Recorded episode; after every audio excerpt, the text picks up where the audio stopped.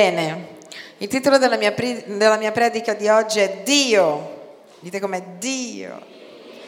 Perché non intervieni? Non vedi il mio dolore? Quanti hanno già fatto questa preghiera? Possiamo confessare? Dio, perché non intervieni? Non vedi il mio dolore? A volte sembra, anche se noi abbiamo fede, che in qualche modo Dio è lì che si diverta a lasciarci fare le cose. Chi ha mai vissuto questo?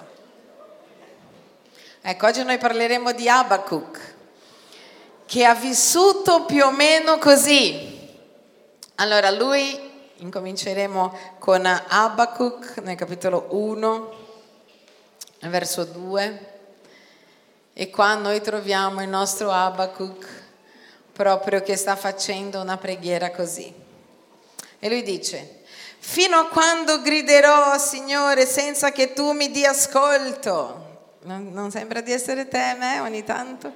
Fino a quando griderò, Signore, finché, senza che tu mi dia ascolto? Io grido a te, violenza, e tu non salvi. Signore, sto morendo e non fai niente, non mi salvi. Perché mi fai vedere l'iniquità e togliere lo spettacolo della perversità? Mi stanno davanti rapina e violenza, ci sono litti e nasce la discordia. Perciò la legge è senza forza, il diritto non si fa strada, perché l'empio raggira il giusto e il diritto ne esce pervertito. Eh? Non vi sembra ogni tanto, anche quando leggete i giornali, il mondo, il caos, di dire Signore perché non risponde? Sembra, guarda, dice il, il, l'empio si fa, si raggira il giusto, il diritto tutto quello che è giusto, noi sappiamo che è giusto, succede tutto il contrario di quello che deve succedere. Noi pensiamo, wow, allora preghiamo la nostra nazione, Dio innalzerà qualcuno che finalmente metterà una fine in tutto il caos politico. E, e c'è ancora più caos! Yuhu! Dite come Yuhu! E a volte questa cosa succede anche nella nostra stessa vita. E lui qua è dicendo, Signore, io sto gridando a te. Perché non mi stai ascoltando? Secondo voi Dio stava ascoltando o non stava ascoltando? Stava ascoltando perché Dio non è sordo. È un passaggio che amo, Isaia dice colui che ha fatto l'orecchio non è sordo. Di nell'orecchio della persona che è vicino a te. Colui che ha fatto l'orecchio non è sordo. Alcune persone pensano che lo sia, alcuni fanno anche delle preghiere credendo che Dio sia sordo. Avete mai sentito? Non vuol dire che noi, quando dice Signore io grido a te, anche Davide dice io grido a te di giorno e di notte, non vuol dire che per forza era così, Dio! Anche se a volte ci viene anche di gridare così fisicamente. Però la maggior parte delle volte è quel grido che non sente nessuno, ma che sentiamo noi. E a volte non vogliamo nemmeno condividere con nessuno perché sembra che le altre persone o gli diamo fastidio con il nostro grido o non gli importa niente del nostro grido o non se ne accorgono del nostro grido, ma la Bibbia dice che Dio ascolta il grido dei nostri cuori. Vuol dire che dentro di noi, anche se a volte siamo qua, stiamo sorridendo, c'è un grido. Cos'è il grido? Perché una persona grida? Allora, noi possiamo parlare, no? Stiamo parlando. Perché io grido? Quando è che arrivo a gridare? Eh? Quando c'è l'eccesso di qualcosa, vero? Quindi il grido è qualcosa che porta all'eccesso. Io sono eccessivamente arrabbiato. Ah! È spontaneo gridare o c'è un caso di estremo pericolo Immagina quando tu stai parlando con un bambino, vedi che c'è la strada e gli dice Giovanni, vieni qua. Giovanni, stai qua vicino alla mamma. Giovanni, stai qua vicino alla mamma. Poi vedi che Giovanni sta andando e sta venendo una macchina. Tu cosa fai? Giovanni, stai qua vicino alla mamma. È così che fate? Giovanni! No? E oltre a gridare con Giovanni, gridi anche con suo padre o con sua madre, se al contrario che non ha visto. Non vedi il bambino che sta attraversando la strada? Non è che gli dice, tesoro, non vedi il bambino che stai attraversando la strada? Perché sarebbe già morto se tu fai così, giusto? Quando non vedi, quindi il grido è un eccesso di, dite come me, eccesso di. E qua Abacuc è eccessivamente, cioè è nel massimo delle sue forze e non sta parlando con Dio, sta gridando a Dio. È tipo non ce la faccio più, sono al limite delle mie forze, non riesco più a vedere le stesse cose che succedono, non riesco più a vedere il nostro popolo che continua a soffrire, il nostro popolo che continua a soffrire. Non sta succedendo niente, Dio, il popolo sta male perché non ascolti? E lui dice, tu mi fai vedere l'iniquità e togliere lo spettacolo della perversità. Pensate oggi, oggi noi abbiamo lo spettacolo della perversità, ce l'abbiamo o no? Non c'è neanche bisogno di andare, una volta si andava da qualche parte per vedere la perversità, oggi è lì, se accendi la tv è lì, se non accendi la tv è per la strada, se non vai per la strada è vicino, basta guardare di fianco. C'è lo spettacolo della perversità, la follia. L'altra sera sono andata prima di partire, ero mercoledì molto tardi, avevo delle persone a casa e siamo andati qui vicino, sapete che siamo nella settimana del Salone del Mobile, siete andati a vedere il Salone del Mobile, un super, è un super evento di Milano, no? non possiamo non perdere, cioè è bellissimo, è l'evento più importante della nostra città ed è strabello, tutte cose molto belle, moderne, c'è la fiera, comunque molto interessante. Io sto, viaggiando molto, non riuscivo ad andare, avevo solo eh, la sera e sono andata una volta dove il salone qua vicino rimaneva aperto fino a tardi, ma invece non era aperto, era aperto, ma non c'era l'esposizione, c'era solo una barca di giovani. Hanno trasformato quello che facevano il salone lasciandolo un po' più notturno. Tanti giovani, non c'era uno che non era ubriaco sinceramente. Era da anni, forse quando ero, non lo so, adolescente, che vedevo i miei amici così o in qualche discoteca, che sono andata due volte, e praticamente, cioè, guardavo e dicevo, non c'è uno sobrio. Era tardi, eravamo con questi amici e dicevo, ma è possibile? L'inferno. La gente proprio tutta o era fatta o era ubriaca, sembravano degli zombie. Avete mai visto un film di DiCaprio dove erano tutti zombie e bisogna, bisognava fuggire dalla zomberia? No? E, e, solo alcuni se ne accorgevano, perché chi, gli zombie non, non si accorgevano, vabbè, era un film. E io guardavo e dicevo, il caos, la perversione, sono stata più volte in luoghi anche per evangelizzare delle persone, anni fa anche per evangelizzare delle persone nel mondo dello spettacolo. Mi ricordo una casa una volta dove sono andata a una cena, invitata da una persona, c'era tanta gente del mondo dello spettacolo veramente, entro, io ho detto, cioè, l'inferno. Non erano poi giovani, perché adesso ho detto, vabbè, la gioventù. No, no, no, questi erano tutti già avevano la, tutti già insomma, o laureati o comunque molto coinvolti nella vita della tv, eccetera, erano tutti fatti. Infatti ho passato quasi tutta la notte a parlare con una coppia di vecchietti che cucinava per loro. Io avete bisogno in cucina?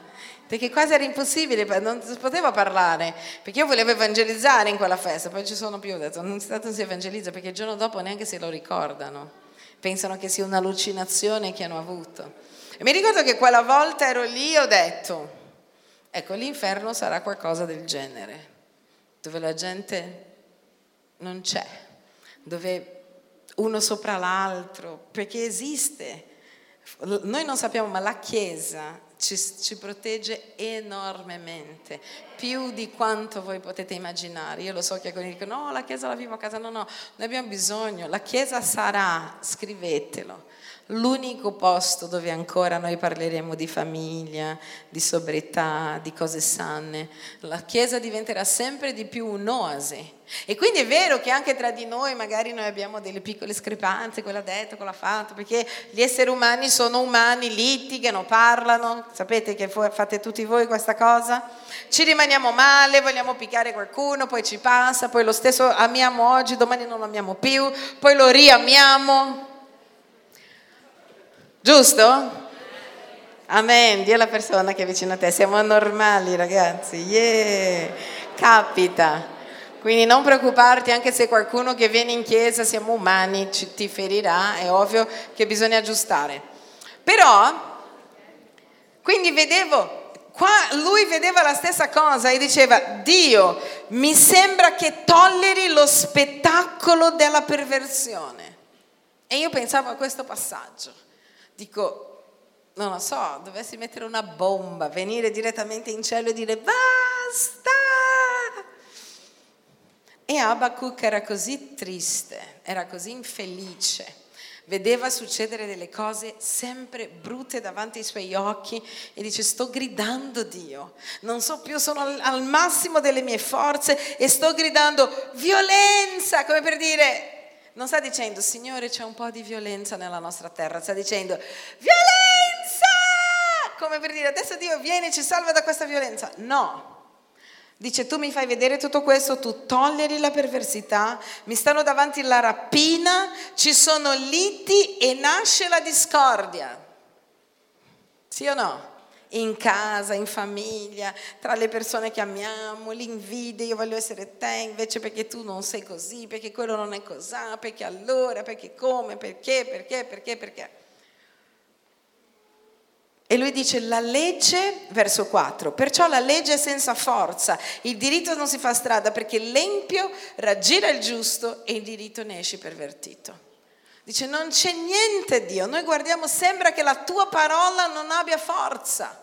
Sembra che quello che tu dici non riesca a avere la meglio su tutte queste cose. Sembra che la tua parola sia indebolita. E così continuano a litigare, ad essere perversi, avere litigi. Signore, cosa faccio? Tu cosa aspetti dopo che fai un grido così? Cosa ti aspetti dopo un super mega grido? Eh? Aspetti una risposta di Dio che ti dice, Abba, che sta per Abacuc. Non preoccuparti, figlio mio, adesso arrivo io, vengo con i miei carri, con i miei cavalli, ti mando gli angeli, ti proteggo. Tu sei là che dice, Dio, mio figlio continua a combinare solo guai. Tu cosa ti aspetti? Dio che ti dice, non preoccuparti, Giovanna Pincopallo, non preoccuparti, vedrai che tuo figlio verrà il Signore. Cosa ti aspetti? Dio, il mio matrimonio non ce la faccio più a vivere in questa situazione. Cosa ti aspetti? Non preoccuparti, abbi fede, rimani fermo perché tutto andrà bene. Cosa ci aspettiamo? Una risposta di fede, sì o no?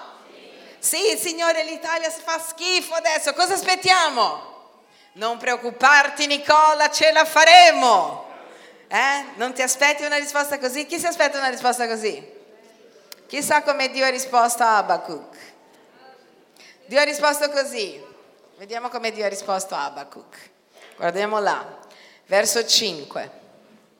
Guardate fra le nazioni, guardate, meravigliatevi e siate stupiti, poiché io sto per fare ai vostri giorni un'opera che voi non crederesti, nemmeno se, ve, se ve la raccontassero. Wow, uno inizia a dire wow, dite come wow.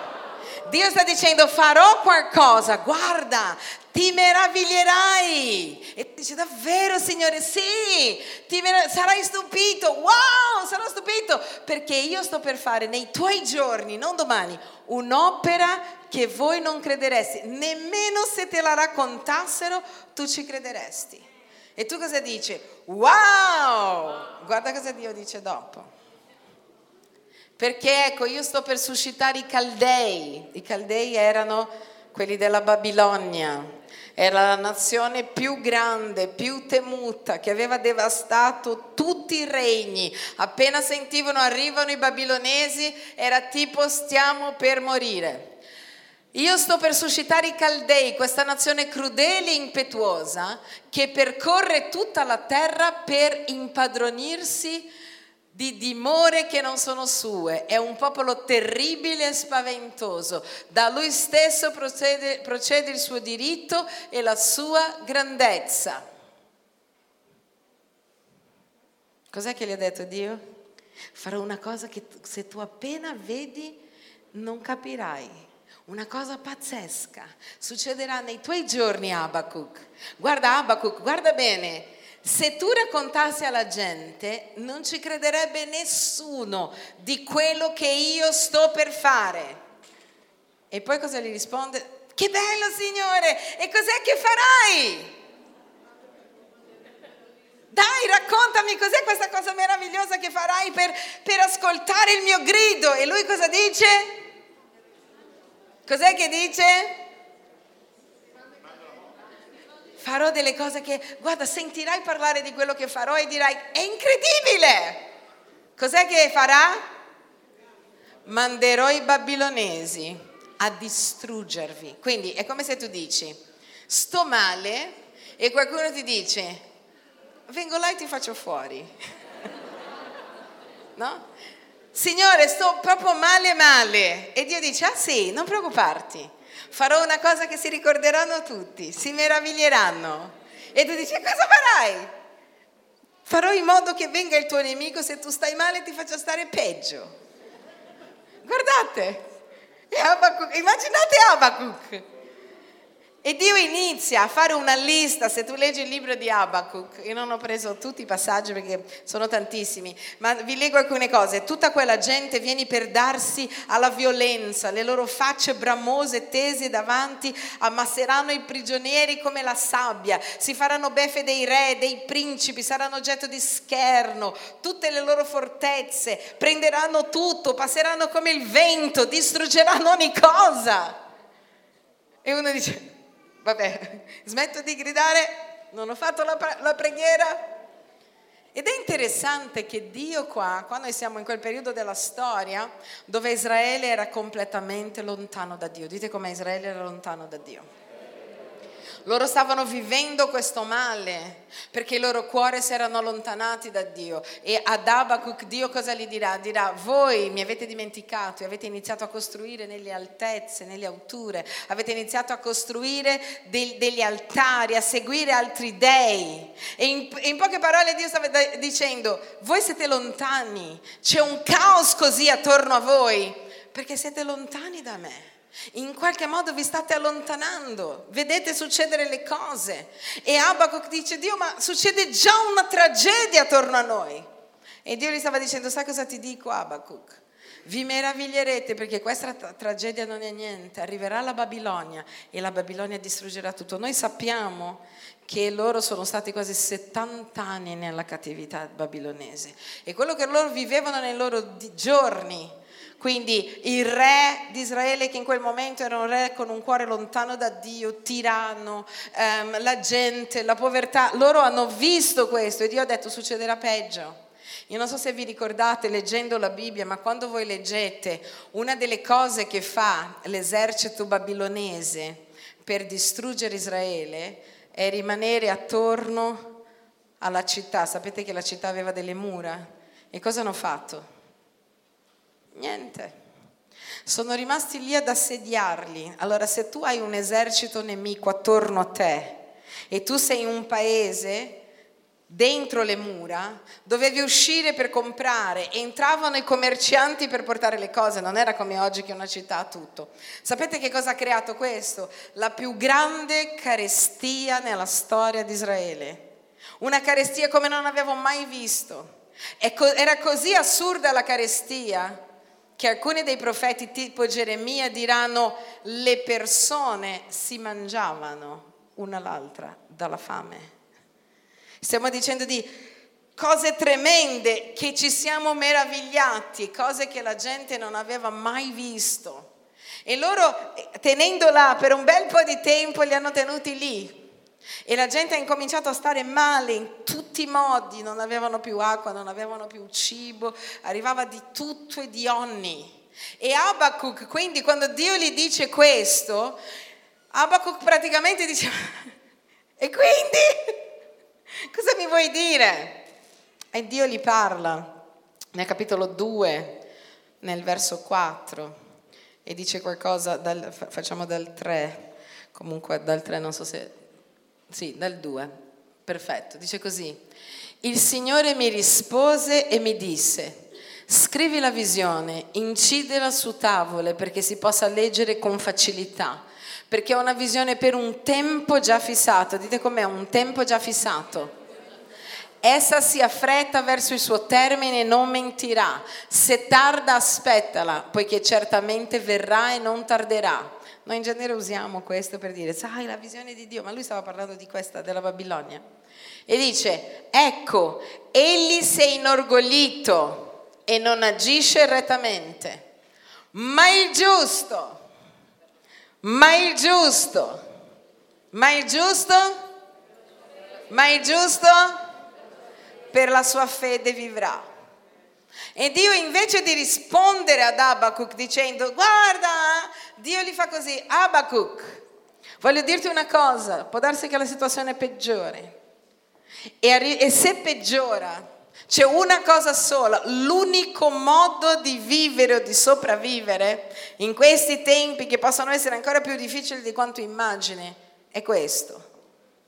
Il giusto vivrà per fede. E noi sappiamo che nella storia della cattività di Babilonia le uniche persone che non si sono corrotte e che hanno visto poi la gloria di Dio sono stati coloro che hanno detto noi non ci piegheremo mai al difficile, noi sappiamo che il nostro Dio è con noi. Allora non sempre, non sempre, dite com'è, non sempre la risposta di Dio va tutto bene.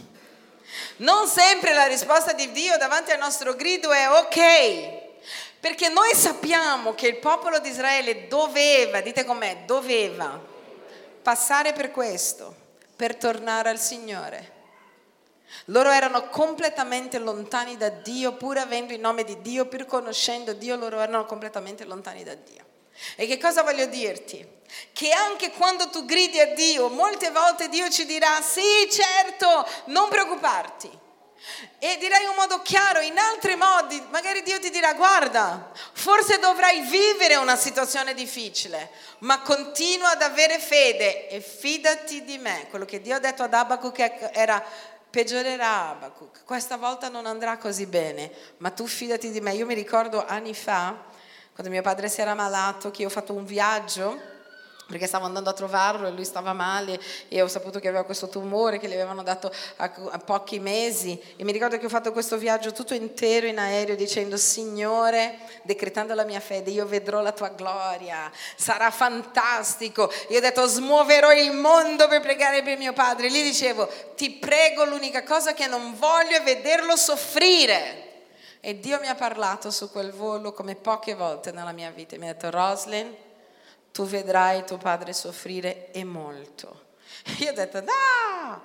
E ho incominciato a dire, no, smuoverò il mondo. E Dio mi ha detto, no, no, no, tu lo vedrai soffrire. E se lui non passerà da questo, lui non verrà a me. E questo è necessario e io mi sono preparata, ho preparato il mio cuore, ho tenuto questa parola nel mio cuore dicendo wow, è necessario, a volte è necessario. E mi ricordo mio padre quando poi ha accettato Gesù nella sua vita mi ha detto questa cosa che mi ha confermato, mi ha detto sai, se non avesse vissuto così questo momento così di paura e così difficile, io non mi sarei mai convertito e non avrei mai piegato il mio cuore a Dio. Mai. E me l'ha detto lui direttamente, dicendo quasi è stato importante vivere questo momento per capire che io non sono Superman e che nella mia debolezza ho gridato a Dio. Però mi ricordo quello che il Signore metteva nel mio cuore. Continua a credere anche se può darsi che le cose peggioreranno. E perché ho voluto dirvi questo oggi? Perché molte volte noi aspettiamo che l'unica risposta che Dio ci dà sia sì. E a volte Dio ci darà anche un'altra risposta, che è quella no. A volte noi diciamo sì perché allora io pregherò, noi dobbiamo sapere una cosa, comunque vadano le cose, il giusto vivrà per fede e la nostra fede deve rimanere in piedi. Allora immaginiamo, è bello vivere in una situazione politica, economica, guerre, è bello vivere così? No. Se noi leggiamo le scritture, le scritture dicono che tutte le cose miglioreranno. Dicono guarda sarà sempre meglio. È così che dice la Bibbia. E noi cosa faremo se le cose peggiorano? Ci lamenteremo e diremo il Signore non sta ascoltando. Allora io ho pensato, leggendo eh, come tutti noi il libro dell'Apocalisse, eccetera, eccetera, ho pensato, e se davvero arrivassi oggi, oggi, quel momento che la Bibbia ci racconta, e se noi non fossimo partiti o se fossimo ancora qua durante la grande tribolazione, come avremmo vissuto questo? Perché la Bibbia dice che quelli che rimangono nella grande tribolazione, questo momento terribile che verrà sulla terra, dice che l'anticristo, questa figura politica che eh, sarà antagonista a tutto quello che Gesù ha predicato, dice che perseguiterà i credenti e li vincerà. E li vincerà vuol dire, chi, infatti c'è scritto così, chi deve andare in prigione andrà. Quindi molte volte noi abbiamo sentito di Dio che ha liberato, ho parlato anche, eh, credo qualche settimana fa, di, di come è morto Giovanni, no? che l'hanno messo nell'olio bollente e, e l'Apostolo e lui è uscito completamente illeso come Daniele in mezzo là ai leoni. Quindi noi abbiamo storie bibliche dove Dio ci salva, sì o no? Tantissime. Ma chissà che esistono storie bibliche dove Dio non ci salva. Chissà che esistono periodi della storia dove i martiri, coloro che hanno predicato la parola di Dio, sono stati perseguitati, hanno gridato a Dio come Abacuc dicendo Signore mi vogliono uccidere. Chissà che in alcune volte Dio ha detto va bene. Chissà che alcune volte Dio loro hanno pregato dicendo Dio liberami dai miei persecutori e Dio gli ha detto guarda non libererò, ti faranno proprio fuori. Farò, ti dirò una cosa che non lo sai, ti faranno fuori. Chissà che a volte quello è la soluzione. Chissà che molte di queste persone ai tempi che Dio ha permesso la loro morte, non la loro liberazione, attraverso la loro morte nazioni intere hanno conosciuto il Signore. Anni fa c'era un pastore che si chiama Ed Silvoso dell'Argentina, gli argentini probabilmente lo conoscono, e lui aveva questo piano, l'abbiamo conosciuto, è stato qua, dove loro andavano per le strade e eh, pregavano per ogni persona della strada. Quindi io vivo in via Savona, vuol dire che andavo, dovevo andare in ogni locale, iniziare a parlare di Gesù, pregare per loro e piano piano evangelizzavano, ho dotato delle vie della città. E raccontava di un posto particolare in Argentina dove hanno incominciato a fare questo, una piccola città, e dove veniva fuori questo grande movimento di risveglio, ma hanno ucciso una delle persone che era protagonista di questo risveglio. E lui ci faceva vedere che la gente era tipo, ah! ma che quella morte ha attirato l'attenzione della gente verso Dio, ci faceva vedere una città intera che aveva conosciuto Gesù attraverso la morte di una persona. Che cosa Dio ci vuole dire? L'unica cosa che tu devi fare è continuare a credere in qualsiasi momento. E se davvero inizieranno, perché ragazzi, guardiamoci, siamo credenti, parliamo oggi ai cristiani, stando alla Bibbia, e non c'è bisogno tanto neanche di stare alla Bibbia, la gente non vorrà più sentire il Vangelo. Le persone quando noi predicheremo alcune cose diranno che non vogliono sentire questo. Già oggi molte nazioni non ti permettono di parlare di Gesù. Io sono stata a Venezia, abbiamo una chiesa là e stiamo aiutando loro adesso a crescere un po'. E io ero, molte volte giro l'Europa e sono triste perché vedo in Inghilterra chiese che sono banche, chiese che hanno pagato oro. Noi sappiamo perché anche noi Ogni, ogni, momento della storia la gente per avere un posto, per avere la chiesa, per comprare le cose, perché è sempre fatto da noi, non c'è mai nessuno che ci aiuta. Tutto quello che voi vedete siamo sempre noi che ci riuniamo, vi ricordate, no? C'è l'aria condizionata, tutti insieme a comprarla, c'è la luce, tutti insieme a comprarla. E io pensavo a tutti questi posti, però a Venezia, non mi ero accorta di questa cosa in Italia. Mi ero accorta all'estero e ieri ho incominciato ad accorgermi a Venezia e passavo e mi dicevano, Qua era la prima, là vicino a Rialto, la prima chiesa cristiana che c'era a Venezia. E dico che strano, sono venuta a Venezia 20 volte e non, so, non ho mai visto, non sapevo che era la prima chiesa cristiana. No, non sapevi perché oggi c'è un'esposizione musicale. Ah, bene. E poi camminavo da un'altra parte e guarda, qua invece possono fare de- delle performance molto belle. E guardo e dico, ma questa era una chiesa. No, ma adesso non è più una chiesa, è un posto dove fanno le performance. Dico, ah. Allora cammino e dico, no, anche qua fanno delle esposizioni artistiche. Guardo e dico, ops, ma anche questa era una chiesa. Ma di nuovo è un posto dove sta diventando tutto arte. E mi sono ricordata quando sono andata a San Pietroburgo in, in Russia e le chiese erano, pagavi l'entrata per vedere quanto erano belli i mosaici, quanto erano belle le chiese che erano diventate solo ed esclusivamente posti per ammirare l'arte. E io ho pensato e ho detto, d'un tratto, io ho detto, noi non ci stiamo neanche accorgendo, ma il cristianesimo sta morendo perché la gente, i cristiani non stanno più predicando la parola di Dio. Noi ci accontentiamo che le persone vivono in qualsiasi modo. Noi ci accontentiamo, ma io ti voglio dire una cosa. Cristo in noi è la speranza di gloria. Nessuno potrà distruggere la Chiesa di Gesù. La Bibbia dice le porte dell'inferno non prevarranno.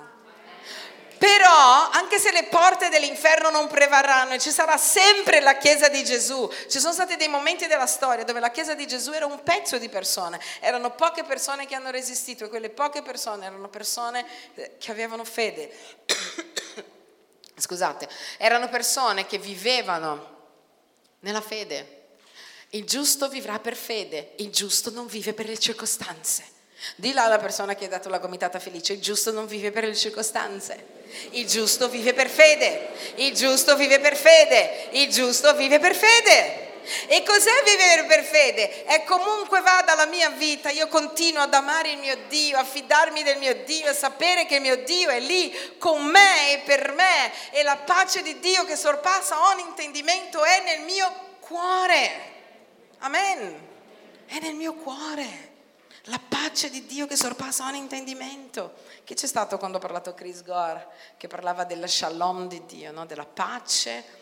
Che porta via il caos, che non è un metodo, non è che da oggi noi dobbiamo pregare solo così. Però la pace di Dio e, ed è lì. E sapete che cosa il Signore vuole dirci oggi? Non ti importa quello che stai vivendo, cammina con me, vivi con me, stai alla mia presenza, adorami lo stesso, amami lo stesso, eh, ricordati da dove sei venuto, non lasciarmi, stai con me perché se tu stai con me tu sarai vincente, comunque siano le circostanze. Ha detto Abacuc, non ti interessa se peggiorerà o se migliorerà, ti interessa che se tu cammini con me io sono il tuo Dio. Ti interessa che se tu cammini con me, in qualche modo, noi due insieme, anche se tutto attorno a te non va bene, tu rimarrai in piedi perché tu sei mio figlio. Indipendentemente, sapete, le persone che sono morte quando Dio gli ha detto io non ti salverò, morirò, morivano nella certezza di Dio che era con loro. Alcune volte Dio ci dirà no. Quando io prego per le persone, anche per delle persone malate, io chiedo a Dio, dico Signore, tu porterai via questa persona o no? Perché io sono cosciente che alcune volte Dio ha il piano per una persona e la vuole tenere qua e altre no. E c'è un motivo che io non conosco, ma il giusto non vive per quello che conosce, il giusto vive per la sua fede. E voi siete giusti, dì alla persona che è vicino a te, tu sei giusto. E Dio vuole che tu viva per fede. Dico me, Dio vuole che io viva per fede. Guarda come finisce la preghiera di Abacuc. Andiamo là nel capitolo 3, nel verso 17. Guarda cosa dice lui. Dice così, infatti il fico non fiorirà, perché Dio gli aveva detto ci sarà carestia, Sarà peggio di quanto immagini. Infatti il fico non fiorirà, non ci sarà più frutto nelle vigne. Il prodotto dell'ulivo verrà meno. Di cosa vivevano loro all'epoca? Di fico, di vino, di olio. I campi non daranno più cibi, cibo. Le greggi verranno a mancare negli ovili e non ci saranno più buoi nelle stalle. Cioè Dio sta dicendo, gli ha detto non ci sarà più niente, lui dice infatti, ok, non ci sarà più niente di questo. E lui dice, ma io, dite com'è, ma io, ma io mi rallegrerò. Dite com'è, mi rallegrerò, mi rallegrerò nel Signore, esulterò nel Dio della mia salvezza. Dio il Signore è la mia forza. Egli renderà i miei piedi come quelli delle cerve e mi farà camminare. Lui sta dicendo, guarda, va bene Signore, allora non ci sarà niente. Dio gli ha detto, guarda, arrivano i babilonesi, perché il mio popolo Israele si è allontanato da me. Ed è inutile che lui continui a gridare, perché alcuni pensano, io faccio la vita come voglio, grido, poi Dio viene e mi dà le benedizioni. Ah, sì, sì, sì, sì, sì. Non importa, l'importante è vivere bene, sì, ma vivere bene, avendo tutto che va bene, è semplice per chiunque, non c'è bisogno di essere credenti. Sì o no? Va tutto bene, ho soldi, ho salute, ho, i figli vanno a posto, la casa va bene, ho soldi per viaggiare, chi è che ha bisogno? Sono tranquillo, sì o no? Ma qua Dio gli sta dando una cattiva notizia, sta dicendo, Abacuc, le cose peggioreranno. E tu vedrai cose che non hai mai visto. Arrivano i babilonesi, i caldei, vi faranno di tutto. E succederà di ogni, non ci sarà più cibo, non ci, saranno, non ci sarà più niente da mangiare, non ci sarà niente, Abacuc. Te lo voglio dire perché c'è una cosa che tu devi sapere. La Bibbia dice che Dio avvisa ai suoi figli, i profeti, le cose prima che queste avverranno. E Dio vuole dire a te e a me oggi, può darsi che le cose peggioreranno e forse tu lo saprai e sarai l'unico popolo sulla faccia della terra che saprai, perché leggi la Bibbia che magari là fuori le cose peggioreranno, è per questo che noi dobbiamo predicare il Vangelo a più persone possibile. Ma dice anche se succede tutto questo, ok Signore, allora, allora, il fico non fiorirà più, allora non ci sarà più frutto nelle vigne, allora l'ulivo verrà meno, allora i campi non daranno più cibo, allora le greggi verranno a mancare negli ovili, allora non ci saranno più buoi nelle stalle. Uff, ok, ma io mi rallegrerò nel Signore, esulterò nel Dio della mia salvezza, il Signore è la mia forza e li renderà i miei piedi come quelli delle cerve. Com'è i piedi delle cerve? Cosa fanno le cerve? camminano sulle rocce. Sono capace di camminare nelle montagne, sono capace di camminare al di sopra di quello che sta succedendo nella valle, sono capace di essere là in alto e dice lui renderà i miei piedi come quelli delle cerve. Sai che cosa vuole dire Dio? Indipendentemente dalle circostanze che sono attorno a te, peggio o migliori, io renderò i tuoi piedi come quelli delle cerve. Io farò in modo che tu cammini al di sopra delle circostanze. Però tu devi fare una cosa, devi continuare a credere in ogni momento, non puoi mollare la tua fede, perché la Bibbia dice che il giusto vivrà per fede. E noi siamo i suoi giusti. Per questo in qualsiasi cosa, in qualsiasi momento, qualsiasi momento, ricordati c'è una brutta circostanza attorno a te. È un momento di malattia, è un momento di dolore, è un momento politico, è un momento a casa, è un momento difficile. Cosa devi fare? Cosa devi fare? Smetti di lamentarti. Dì alla persona che è vicino a te, smetti di lamentarti. Prendi la tua fede in mano. Dì al tuo amico, prendi la tua fede in mano. Prendi la tua fede in mano. Tu non sei chiunque, tu sei figlio del Dio vivente. Tu sei figlio del Signore degli eserciti. Tu sei una persona importante. E Lui camminerà con te. Sapete cosa Dio ci vuole dire oggi? Io camminerò con te. Tu fidati di me, io sono tuo padre, sono tuo Dio, ho mandato Gesù a morire sulla croce per te. Pensi che non abbia cura della tua vita. Ma Signore c'è un caos che mi cade addosso. Bene, cammina lì come le cerve, come se quel caos non fosse tuo. Come se quel problema non ti appartenesse, come se quella malattia non fosse nel tuo corpo, come se quella cosa non fosse tua. Cammina sulle alture, vai più in alto e stai lì alla sua presenza. Perché noi sappiamo che il giusto per fede vivrà. dice io mi rallegrerò nel Signore. E non devi vivere questo, vabbè, allora, ok, va bene, resisto. No, Dio non ti sta dicendo di resisterti, Dio ti sta dicendo di rallegrarti. Perché un uomo come Abacuc, che era un profeta, che vedeva il disastro nella sua terra, che vedeva i caldei che gli venivano addosso, che motivo aveva di rallegrarsi? Lui lo risponde lì, guarda, io mi rallegrerò nel Signore. L'unica cosa che aveva Abacuc di buono era Dio. Gli era rimasto di, come buona notizia solo che Dio era ancora la sua salvezza. E lui dice, esulterò, mi rallegrerò e esulterò nel Dio della mia salvezza, il Signore è la mia forza. Sta dicendo, se Dio è la mia salvezza, cosa vuol dire salvezza? Da una parola soso in greco. Cosa vuol dire salvezza? Colui che? Colui che? Che libera. E lui non dice solo mi rallegrerò, lui dice anche esulterò. Cosa vuol dire esultare? Fatemi vedere cosa vuol dire esultare. Uno dice, non è una follia? Signore, io ti dico che tutto attorno a me non sta andando bene. Aspetto che tu mi dica non preoccuparti. Perché Abacuc è andato a gridare a Dio? Perché lui sapeva, ha detto io ho sempre gridato a Dio e Dio ha sempre risposto positivamente. Ma questa volta ci sono alcune cose nella nostra vita che devono succedere per piegare la gente che è attorno a noi, per piegare la nazione che, che è attorno a noi, per piegare l'Italia che è attorno a noi. Ci sono cose ed è brutto dirlo, ma a volte le persone si piegano solo nei momenti duri della vita. Io sono stata, sapete che sono stata a Dubai con mia mamma, no? Allora, mia mamma ha la sua età, quindi il medico gli ha detto alcune cose, ha un po' di diabete, ha quasi 80 anni, non puoi mangiare i dolci, no? Non puoi mangiare i dolci. Lei puntualmente cosa faceva?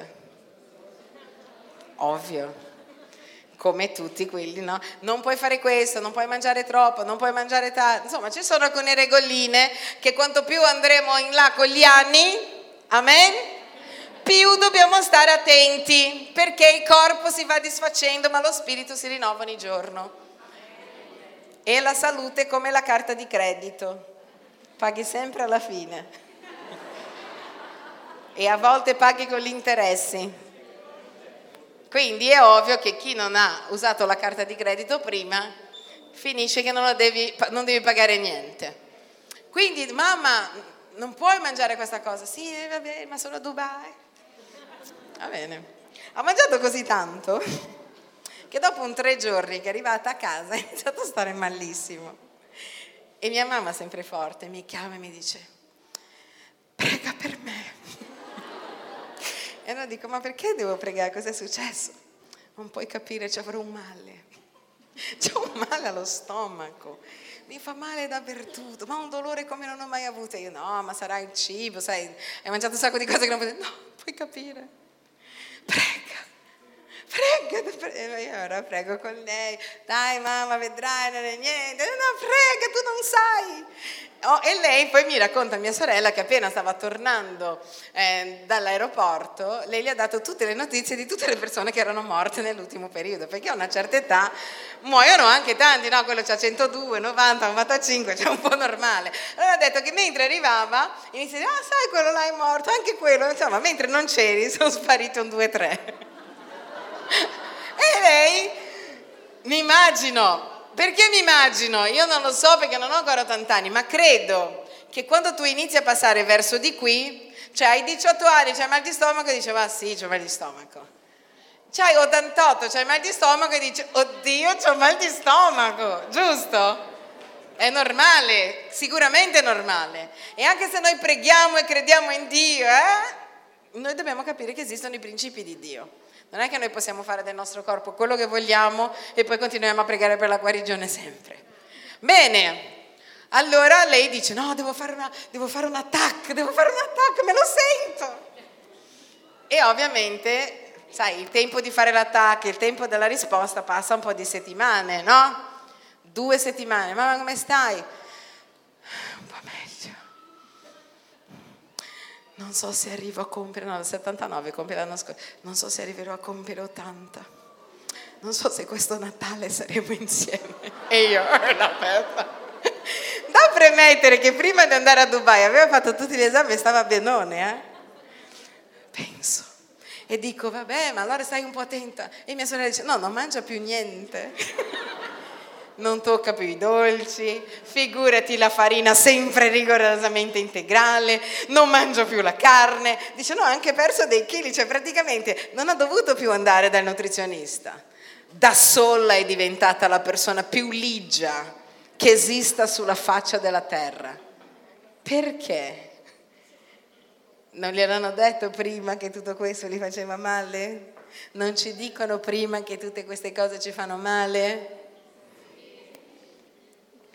Perché non siamo attenti? Perché stiamo bene. Ah, pastore, ma allora Dio deve farmi stare male perché io capisca. A volte sì, a volte Dio permetterà questo. A volte Dio permetterà alcune cose nella nostra vita perché noi ci svegliamo. Ed è inutile che noi confessiamo e diamo dieci salti per dire a me non succederà, a me non succederà, a me non succederà. Perché esiste la legge della semine e della raccolta. Semini bene, raccogli bene, semini male, raccogli male. Amen. Noi non dobbiamo aspettare, quindi Dio mi porta questo, no, ma ci sono alcune cose e guardiamoci insieme. Le esperienze più belle che noi abbiamo fatto con Dio, abbiamo fatto solo quando stavamo bene. Le esperienze migliori, quando Dio ci ha parlato, quando è che siamo andati a cercare Dio, ma a cercare Dio? Quando noi stiamo bene, noi cerchiamo Dio. Ciao Signore, ti voglio bene, mettiamo la lode, e io decreto questo. Quando siamo male, com'è che cerchiamo Dio? Ti prego Signore, quando è che noi ci mettiamo in discussione? Forza. Sempre abbiamo una predica, così ci mettiamo in discussione, sì o no? Sì. Quando è che davvero ci mettiamo in discussione? Quando le cose non vanno bene cosa facciamo? Ma è colpa mia, sto facendo qualcosa che non va, Signore. Eh, forse devo cambiare. Dai. E quando iniziamo a perdere le cose? E quando iniziamo a perdere la famiglia, che inizia a dire no, allora devo fare questo, allora devo stare più a casa. Un, mio amico mi ha detto: No, adesso io devo, devo, annullare le cose perché devo stare con mia moglie perché stavo andando a vivere e scappare con un altro. Noi dobbiamo aspettare questo? No.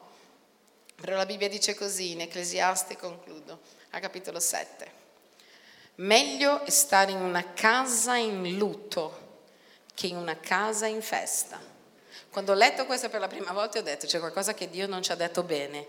Meglio una casa in lutto che in una casa in festa. Lo dice la Bibbia. Meglio stare in una casa dove c'è un funerale che in una casa in festa. Chi pensa che sia meglio? Io preferisco la festa, voi? Noi abbiamo nella nostra chiesa in Perù, a Huaral, nella missione che stiamo aprendo, i responsabili della missione hanno, fanno le case da morto come mestiere. E noi quando venivano a prenderci con questo mega furgone della funeraria, noi vedevamo che mentre camminavano per la strada la gente, sai, quindi avevano questo furgone, tipo il furgone che abbiamo noi in chiesa, senza i sedili, dove le loro bambine erano tutti lì dietro, yeah, andiamo a prendere il pastore. E noi, io e mio cognato, quando vedevamo questo coso vabbè. un giorno dice, dai, vogliamo farvi vedere dov'è che abbiamo la funeraria e noi. Era tipo davanti al cimitero e dicono, noi viviamo nel piano di sopra, vuoi entrare per vedere com'è? E noi, non è che vogliamo. E ci dicevano delle cose molto così, sai, perché noi, mia moglie è quella che cuce le persone, sai, a volte bisogna cucire delle cose. E ci parlavano in modo così naturale che noi eravamo, e suo fratello, che noi eravamo così. Mm, così tranquilli, eh? No, perché poi li trucchiamo, poi cosa, poi a volte devi tagliare noi. E diceva, però evangelizziamo un sacco. Io, ah, meno male, meno, meno quello, la gente è pronta, no? La gente è super disponibile. Però è ovvio che uno dice preferisco andare in una casa dove sono tutti contenti, sì o no? Perché la Bibbia dice questo? Perché nella casa dove sono tutti contenti, nessuno pensa che un giorno dovremo morire e pensiamo di essere eterni e trattiamo la gente come se fossimo eterni e maltrattiamo la gente come se fossimo eterni e litighiamo con i nostri figli e con la nostra famiglia come se fossimo eterni e non prendiamo cura delle cose e delle persone che amiamo e del regno di Dio perché pensiamo che tanto domani lo potrò servire. Ma la Bibbia ci dice, e te lo dico anch'io, che ogni giorno è importante. Noi dobbiamo vivere i giorni con intensità come se fossero gli ultimi. E io una casa in lutto, tu ci pensi e inizi a ridimensionarti. E vai lì, se sei andato nel funerale di una nonna, c'hai una nonna e dici, ma forse chiamerò la mia nonna oggi. Sento che andrò domani da papà a dargli un abbraccio. Noi pensiamo e Dio vuole che noi viviamo pensando. Non vuole che viviamo in un modo superficiale, ma ci vuole dire una cosa, cammina con me. Qualsiasi cosa succeda nella tua vita, se domani succederanno delle cose tremende sulla terra, tu cammina con me. Anche se sarà difficile, tu cammina con me. Anche se ti insulteranno, tu cammina con me, perché il giusto vivrà per fede per fede, per la certezza della presenza di Dio in mezzo a noi. Amen.